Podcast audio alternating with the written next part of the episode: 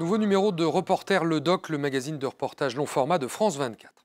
Direction les territoires palestiniens pour une plongée au cœur d'un pouvoir qui vacille face à une contestation croissante.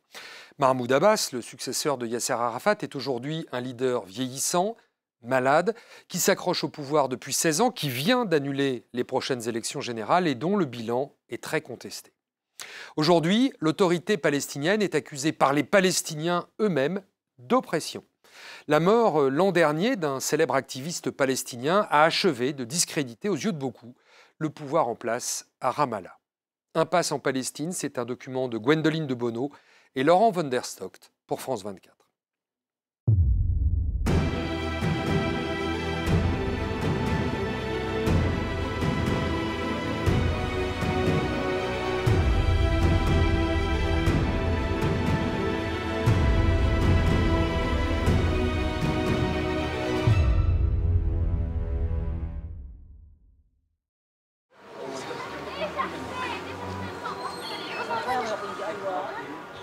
القيادة الفلسطينية التقليدية هذه اللي حكم الضفة الغربية اليوم طول عمرها هيك بتتاجر بكل شيء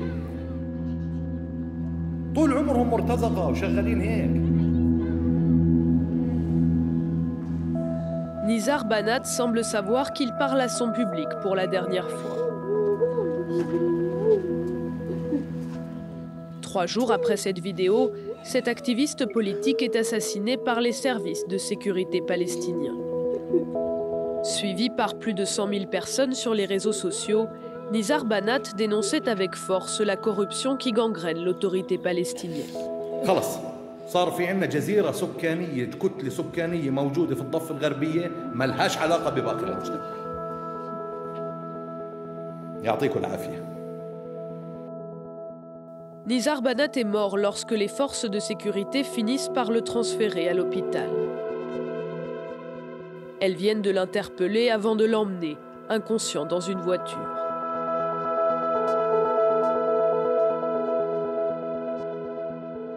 Ces images, issues des caméras de surveillance, ont été versées au dossier judiciaire.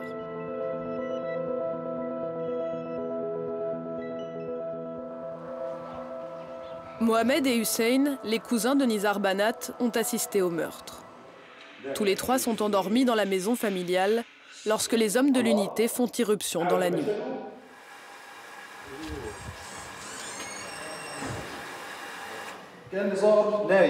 Nizar dort là, son visage fait face au mur. Quand le groupe entre, le type avec la barre de fer se met là et il se met à le frapper de toutes ses forces. À ce moment-là, j'imagine que Nizar ne pensait pas que ce qui se passait était réel.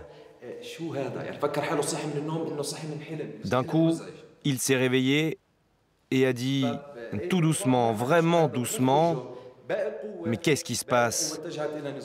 Quand Nizar dit qu'est-ce qui se passe? Et tourne sa tête, le reste de l'unité se rue sur Nizar, il l'encercle. Ils sont au moins 9 ou 10 dans le coin et ils le frappent comme des sourds. Il a commencé à inhaler de plus en plus difficilement, sa respiration était courte. Il ne pouvait pas respirer complètement, les coups n'arrêtaient pas. Ils l'ont emmené ici. Ses mains étaient attachées, ils le tenaient. Ils ont commencé à frapper sa tête contre le mur sans s'arrêter, plus de cinq ou six fois. Il ne tenait pas debout, ce sont eux qui le portaient. L'autorité palestinienne affirme d'abord que Nizar Banat est décédé de mort naturelle. L'autopsie demandée par la famille, elle, indique que 42 coups portés par des barres de fer ont provoqué la mort. Sérieusement, est-ce que ce Nizar c'était Ben Laden? Il n'a jamais jeté une pierre, jamais tiré une balle, il ne les a jamais menacés avec une arme, rien. C'était un opposant politique. Nizar fait de la politique et donc oui, il critique. Il se bat contre eux avec des mots. Il critique leur corruption. Il voulait changer ça, c'est tout.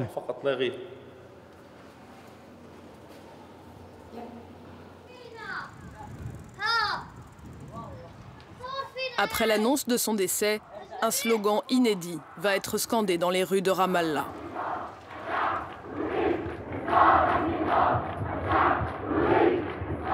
Pour la première fois, les Palestiniens ciblent directement leurs dirigeants.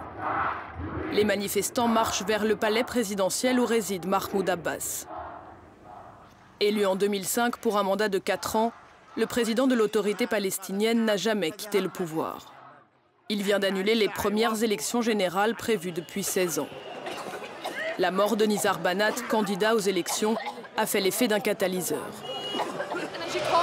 Je suis venu pour protester contre l'autorité palestinienne, contre leur répression et leur oppression.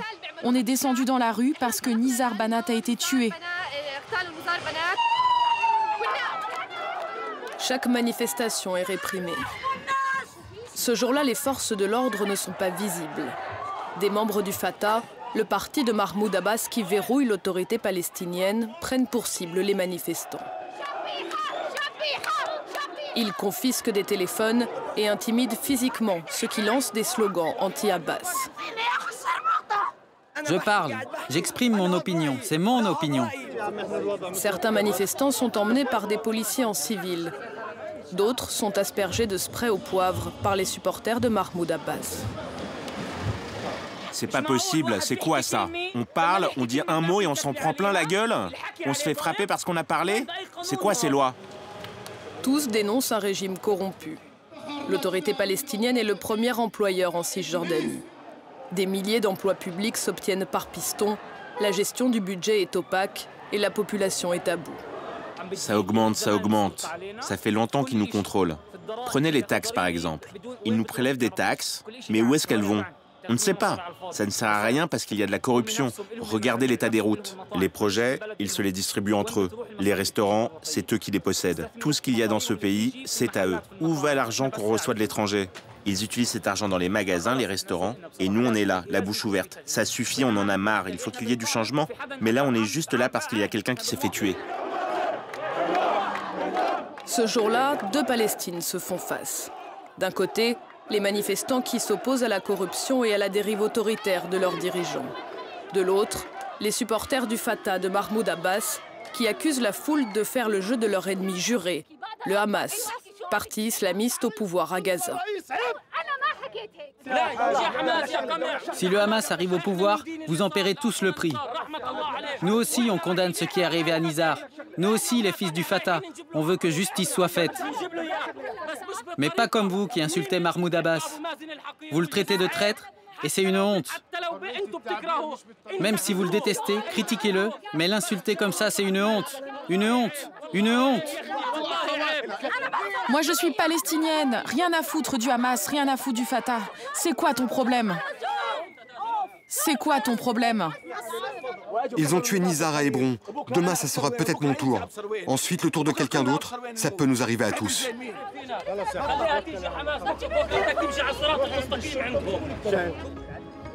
Une soixantaine de manifestants sont arrêtés.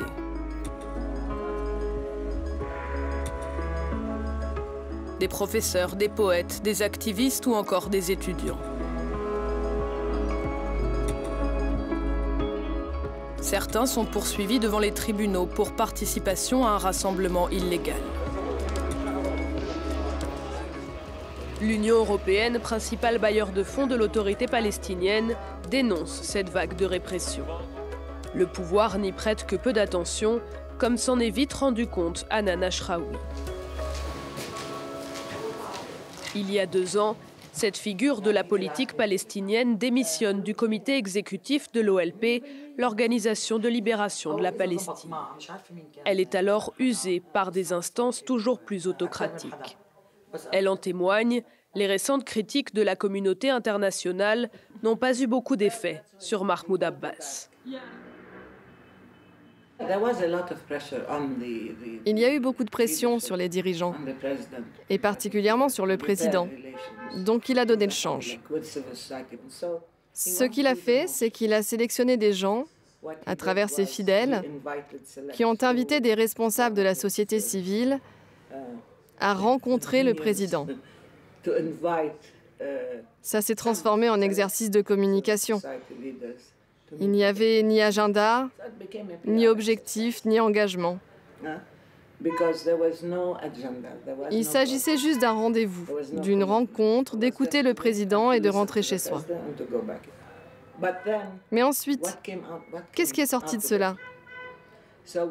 On s'est réunis entre membres d'organisations et on a préparé un document politique basé sur des principes à respecter, de transparence, de respect de la loi, etc. Et nous n'avons eu aucune réponse. Jamais. Beaucoup de gens ont été très déçus. C'est vrai que je pourrais dire que j'ai démissionné parce que j'ai essayé de changer les choses de l'intérieur pendant des années, mais personne n'écoute jamais.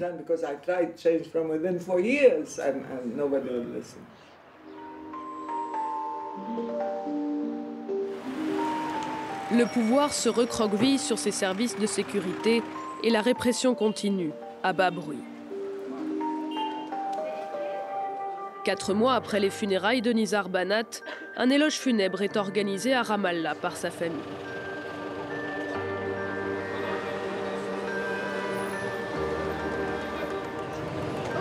Une quinzaine de policiers palestiniens sont postés à l'entrée de la salle.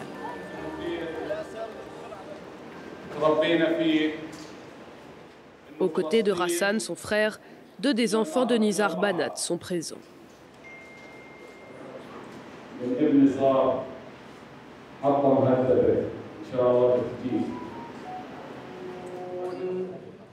Dans le public, nombre de jeunes Palestiniens descendus dans la rue juste après le meurtre.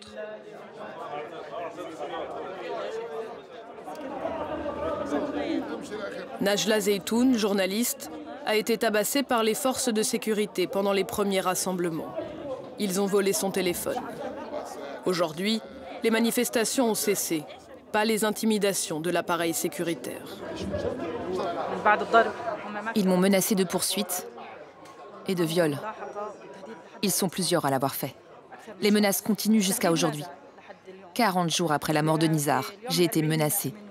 J'étais encore blessée, mon bras était encore bandé, pas tout à fait remis. Ils m'ont menacée et ils m'ont dit Cette fois-ci, c'est ton bras qu'on a cassé. La prochaine fois, c'est ta tête qu'on va briser. Mon téléphone est toujours entre leurs mains. Ils continuent les provocations avec mon téléphone. Ils publient des photos privées, des conversations privées. Cette fois-ci, en plus de cela, il y a quelque chose qui honnêtement m'a vraiment fait peur, m'a fait penser que je n'étais plus du tout en sécurité. Ils ont piraté mon Instagram et ont fait des stories sous mon nom, disant que j'étais désespérée et que je voulais me suicider. Ils étaient plusieurs à me surveiller, à me filmer à l'école des enfants, à l'université, sur mon lieu de travail. Même encore aujourd'hui, ici, à l'intérieur, il y a des gens que l'on a appris à reconnaître, qui sont présents et qui nous filment en ce moment.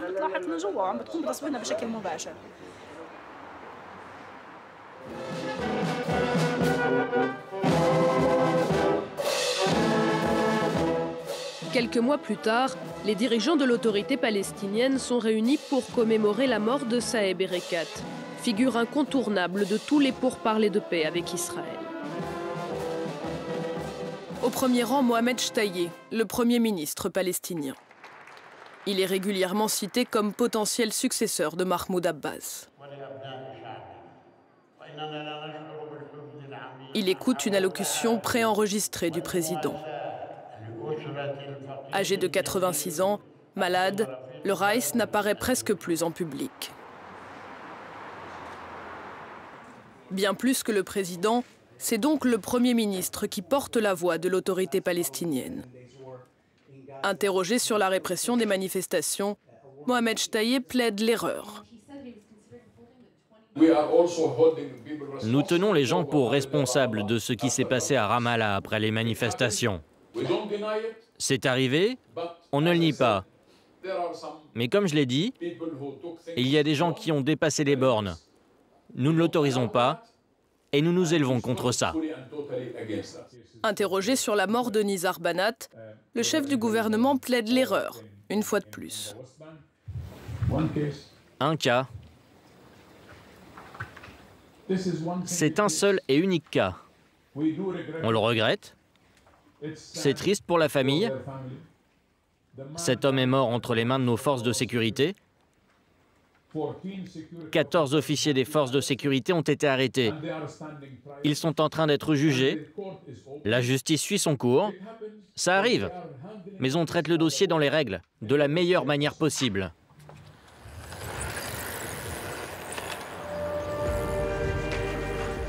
Pour la famille de Nizar Banat, la ligne de défense de l'autorité palestinienne est un non-sens. Son frère, Rassan, affirme que Nizar savait qu'il allait mourir.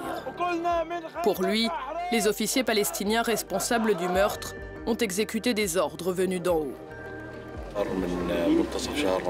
Au milieu du ramadan, il y a eu des tirs contre la maison de Nizar. Cela a fait suite à une campagne de diffamation contre lui sur les réseaux sociaux. Tout ça est arrivé après l'envoi d'une lettre à l'Union européenne pour leur demander d'arrêter de financer l'autorité palestinienne. Et Nizar était l'un des signataires.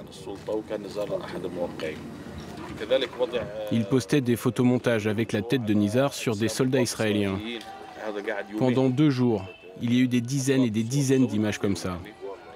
Le troisième jour, ils ont ouvert le feu sur sa maison. Et ensuite, Nizar s'est réfugié chez notre oncle au sud. Là, on a reçu plusieurs coups de fil anonymes disant On va tuer Nizar, il faut exécuter Nizar, ce genre d'appel.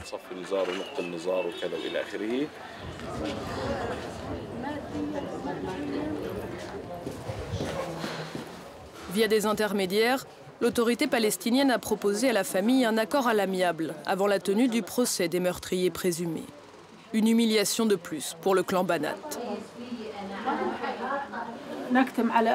Ils veulent que l'on se taise, que l'on reste silencieux et nous donner le montant d'argent que l'on souhaite. Mais nous sommes très loin de tout ça.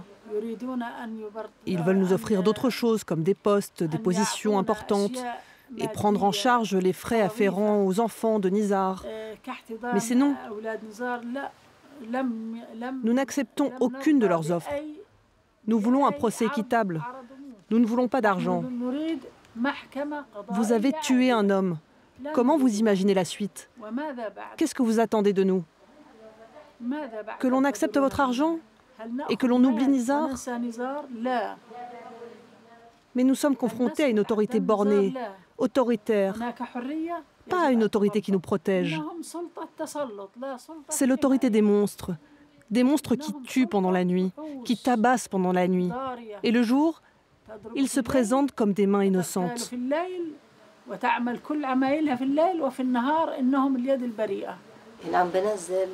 J'ai publié sur les réseaux sociaux juste une photo de Nizar. Mon supérieur m'a dit que c'est interdit de publier sur les pages des réseaux sociaux des messages de deuil. En ce qui concerne Nizar, garde ton deuil pour toi. Comment j'élève mon enfant? Mon fils, je lui dis, ton père, Rassan, est le frère du martyr Nizar. Et quand il me demandera qui a tué Nizar, qu'est-ce que je vais lui répondre? L'autorité palestinienne Comment je vais inculquer à mon fils l'amour de la patrie, la loyauté à la patrie, alors que les fils de cette patrie s'entretuent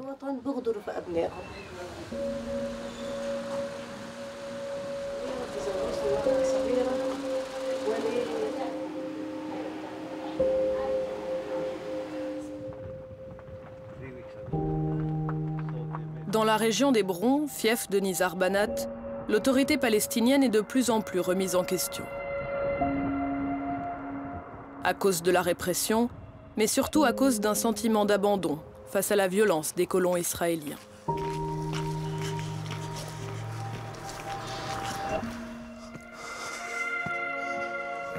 Je fais ça tous les matins.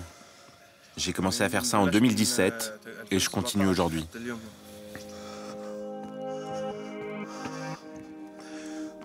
Mohamed, 17 ans, va chercher des enfants venus du village voisin. Escortés par l'armée israélienne, ils passent par un chemin qui traverse une colonie pour rejoindre leur école. Les Palestiniens adultes n'ont plus le droit de l'emprunter. C'est le chemin du village de Touba qui a été fermé par les colons car il donne accès à leur colonie. Le but, c'est d'aller à la rencontre des élèves de Touba qui viennent accompagnés par l'armée israélienne. On les accompagne à l'école pour qu'ils puissent étudier. Depuis 2017, j'ai vu beaucoup d'incidents arriver. Des enfants agressés à coups de pierre, certains saignaient de la tête, d'autres ont été menacés, Tout ça pour qu'ils arrêtent d'emprunter ce chemin.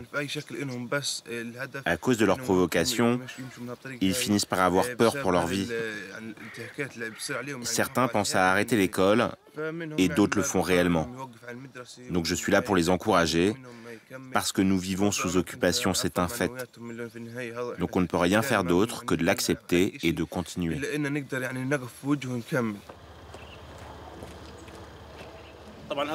Cela affecte beaucoup les élèves. Ils se lèvent très tôt le matin, ils se préparent, ils attendent l'armée et marchent sur une longue distance, de leur maison jusqu'au point où l'armée les rejoint. Parfois l'armée est en retard, donc eux-mêmes arrivent en retard à l'école. Et après l'école, ils attendent encore longtemps l'armée. Ils rentrent chez eux fatigués, épuisés, et ils ont faim. Ils sont déprimés et frustrés, et ça se voit dans leurs résultats. La violence augmente. Cette année, les colons israéliens sont devenus vraiment plus violents. On avait des bâtiments là. Ils les ont brûlés, déraciné les oliviers et attaqué les moutons. Je voudrais que l'autorité palestinienne nous montre au moins son soutien. Il devrait nous défendre et nous soutenir. Il devrait être là quand il y a un incident et venir nous voir.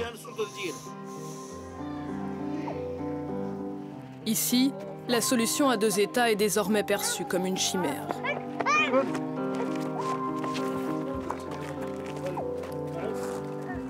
Le gouvernement israélien s'accommode de ces espoirs qui s'amenuisent et de cette autorité palestinienne qu'il contribue à affaiblir.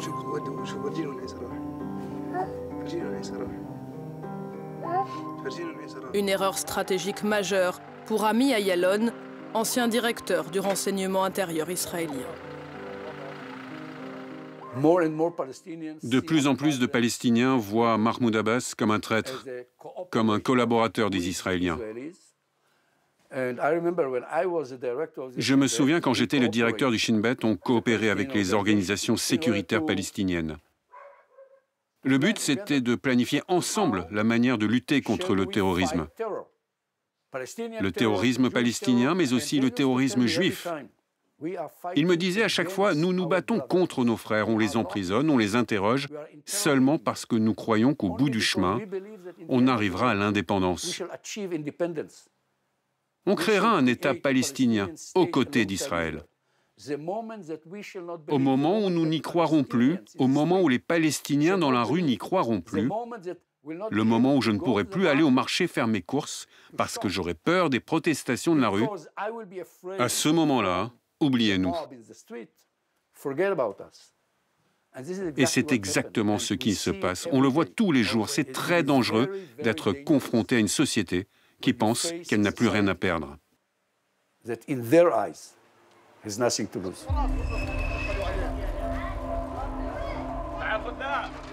L'idée d'un État palestinien souverain s'effondre lentement, et avec elle, l'autorité palestinienne, minée par la corruption et les querelles internes.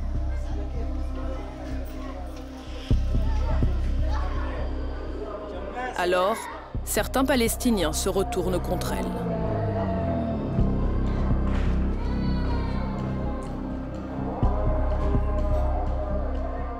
Balata, le plus grand camp de réfugiés de Cisjordanie. Un kilomètre carré pour 30 000 habitants.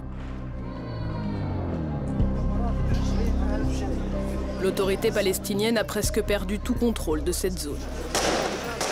Cette nuit-là, le camp s'apprête à retrouver l'un des siens, de retour après 17 ans d'incarcération dans une prison israélienne.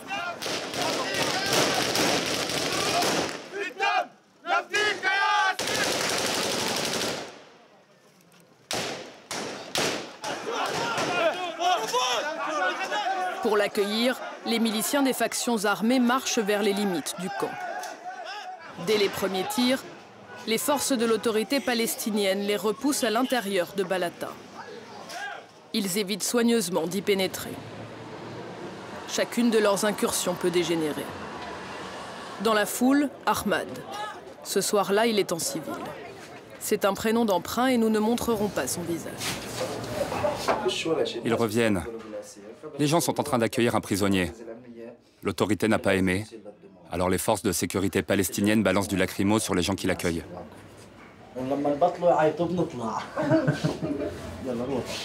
Comme beaucoup à Balata, il vient d'une famille affiliée au Fatah, le parti qui contrôle l'autorité palestinienne.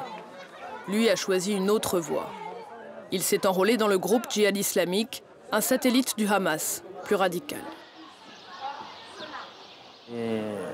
La situation politique à Balata se tend. Il y a un fossé entre l'autorité palestinienne et les gens de Balata. C'est une crise politique grave. On a beaucoup de gens qui sont du Fatah, mais qui disent ça suffit, je vais vers la résistance. Le Fatah maintenant, c'est le pacifisme. Toujours le pacifisme. Et je ne crois pas à la résistance pacifique alors que l'occupation israélienne ne fait qu'augmenter les attaques sur Jérusalem, Sheikh Jarrah, à à Gaza. Donc j'ai choisi un autre chemin, parce que je ne veux pas tout le temps lever les mains en l'air et ne faire que répéter pacifisme, pacifisme.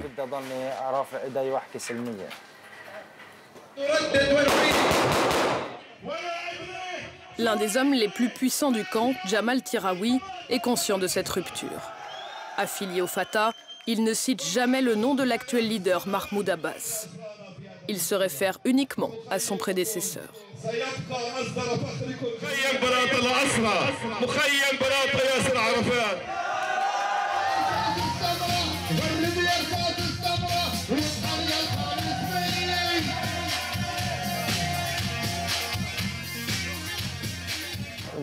La diffusion des armes dans le camp et l'augmentation des problèmes attisent les tensions avec les services de sécurité palestiniens.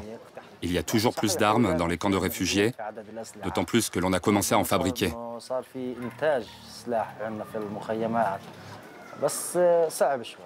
C'est difficile de vivre sans armes parce que nous subissons les attaques de l'occupation israélienne et des colons. C'est pour ça que toutes les maisons devraient avoir des armes. Il n'y a pas d'option à part la résistance.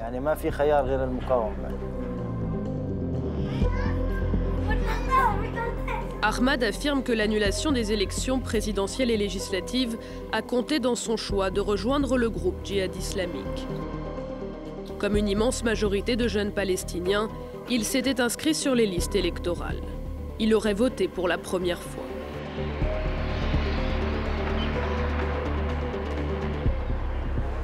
Au mois d'avril dernier, à l'approche des élections, l'un des adversaires les plus sérieux pour le pouvoir en place n'est autre que le neveu de Yasser Arafat. Nasser al-Kidwa, membre historique du Fatah, crée une liste dissidente avant le scrutin. Un crime de lèse-majesté pour Mahmoud Abbas, qu'il exclut définitivement du Fatah. Au cœur de son programme, la lutte contre la corruption.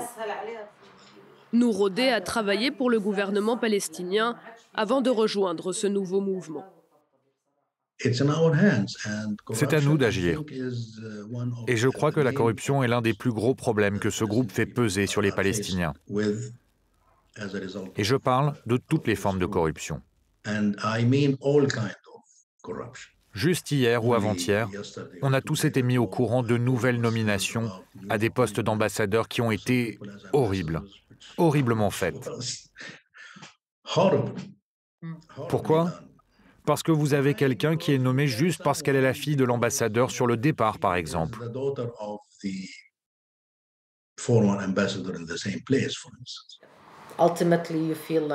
À la fin, vous avez l'impression d'être revenu au temps où les suzerains gouvernaient tout. Et vous n'étiez qu'un vassal.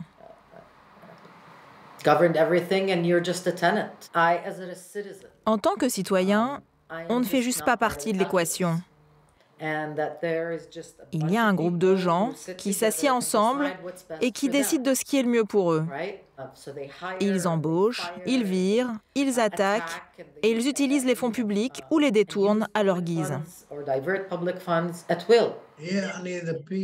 L'autorité palestinienne a de sérieux problèmes. Personne n'est plus réellement élu. Et tout ça se passe alors que les Palestiniens financent l'autorité, finançant le régime à travers leurs impôts. Ils payent et ils n'ont pas de représentation. Cette situation ne peut pas continuer. C'est vrai qu'en général, les Palestiniens ont des gros problèmes à demander des comptes à l'autorité, tout simplement à cause de l'occupation israélienne. Néanmoins, la majorité des Palestiniens est vraiment à bout. Et cette situation va exploser à la figure de tout le monde. with the current situation, at some point there will be an explosion in the face of everybody.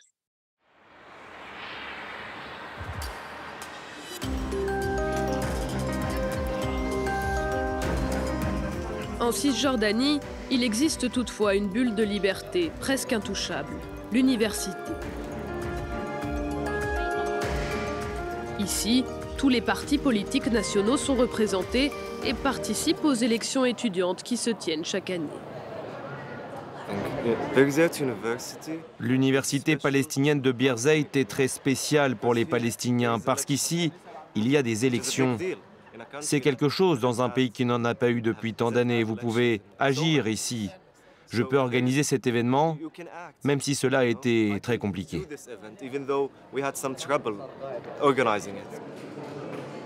Ce jour-là, cet étudiant affilié communiste organise avec ses camarades une rencontre entre le frère de Nizar Banat et les étudiants. Beaucoup sont venus en savoir plus sur le parcours de l'opposant assassiné. Très vite, les questions-réponses deviennent plus politiques. Pourquoi au début cette affaire a fait beaucoup parler? Il y a eu un mouvement de protestation dans la rue contre le meurtre de Nizar Banat. On ne voit plus beaucoup ce mouvement. Est-ce que l'intérêt est moins grand? L'intérêt du public est de plus en plus grand. Mais les manifestations dans la rue de moins en moins nombreuses à cause de la pression des services de sécurité. Les gens ont peur. Et c'est d'ailleurs à cause de ces pressions que nous boycottons le procès.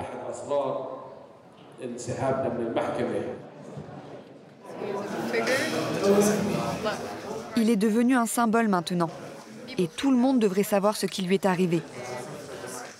Je n'avais jamais entendu son histoire racontée directement par sa famille, son frère. L'université de Birzeit a cette liberté d'expression. Ici, chacun peut être celui qu'il veut devenir. Les étudiants sont farouchement attachés à l'esprit démocratique qui est le cadre de leurs études. Beaucoup ont conscience qu'à la sortie, la réalité sera différente. Demain, je serai diplômé et je vais me retrouver sur le marché du travail.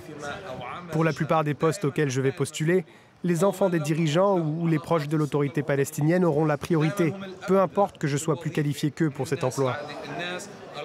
Par exemple, toutes les possibilités d'emploi dans les ministères, dans les ambassades, si vous regardez bien, c'est réservé aux enfants des officiels. Les enfants de la classe moyenne ou autres, on n'a pas d'opportunité, donc on se dirige vers le secteur privé où on va travailler chez l'occupant et on devient des employés. C'est malheureusement ça la réalité palestinienne.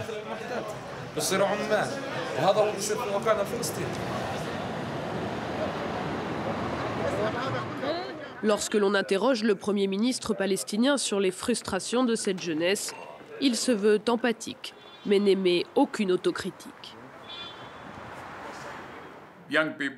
Les jeunes ont leurs propres rêves, leurs propres demandes. Ils veulent voir des choses se passer, des progrès. On a un programme pour l'emploi des jeunes, mais les mesures israéliennes font beaucoup de dégâts. Je comprends leur colère, on comprend ce qu'ils veulent. Je dois d'ailleurs vous dire qu'on est en train de créer une chaîne de télévision spécialement conçue pour parler des problèmes des jeunes. Ce sera pensé pour les jeunes, pour leurs aspirations, afin que tous les officiels palestiniens soient en mesure d'écouter.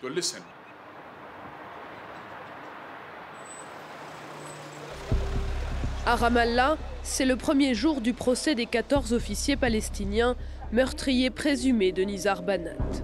Il se tient devant une cour militaire. Tous plaident non coupables. L'audience est publique, mais dès l'ouverture des débats, Hussein est entre les mains de la sécurité préventive. Hussein, le cousin de Nizar Banat et témoin principal, est arrêté chez lui en pleine nuit par les forces palestiniennes. Sa famille, qui boycotte le procès, est venue devant le tribunal. Je suis là pour montrer qu'on est présent après que les forces de l'autorité palestinienne soient venues arrêter chez nous le témoin principal. Je suis là pour leur montrer que leurs pratiques ne nous font pas peur. Ils ne nous terrorisent pas. Hussein Banat est incarcéré neuf jours avant d'être relâché. Les forces de sécurité l'accusent d'avoir tiré sur une maison, ce qu'il démente avec force. Pendant qu'ils m'interrogeaient et me torturaient, ils ne m'ont jamais parlé de ce sujet, de cette histoire de tir. Le principal sujet, c'était Nizar. Et me faire changer mon témoignage pour innocenter les 14 personnes qui ont tué Nizar, c'était ça le sujet. Au début, ils l'ont fait avec des incitations. Ils m'ont proposé d'aller dans le pays de mon choix, ils m'ont proposé de l'argent, une jolie vie et tout. Mais ça ne marche pas avec nous. Je n'aurais jamais pensé qu'ils allaient faire ça, surtout parce que nous sommes les témoins principaux de l'assassinat. Comment ils pensent? Je n'arrive pas à comprendre. Nous sommes pris entre deux occupants, l'occupant israélien et l'occupant qui est l'autorité de Mahmoud Abbas.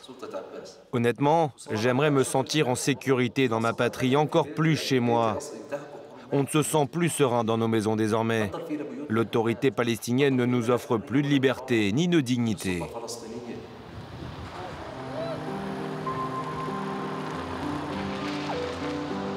Les Palestiniens se sentent orphelins, à la fois de perspectives mais aussi de dirigeants. De plus en plus de jeunes appellent à dissoudre cette autorité palestinienne en bout de course qui n'offre aucun horizon, si ce n'est celui d'une Palestine toujours plus autoritaire.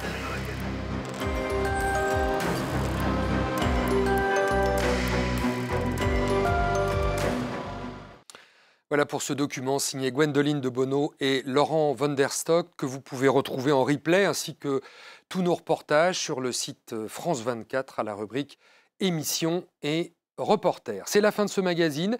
Merci de l'avoir suivi. On se retrouve la semaine prochaine pour un nouveau numéro de reporter sur France 24.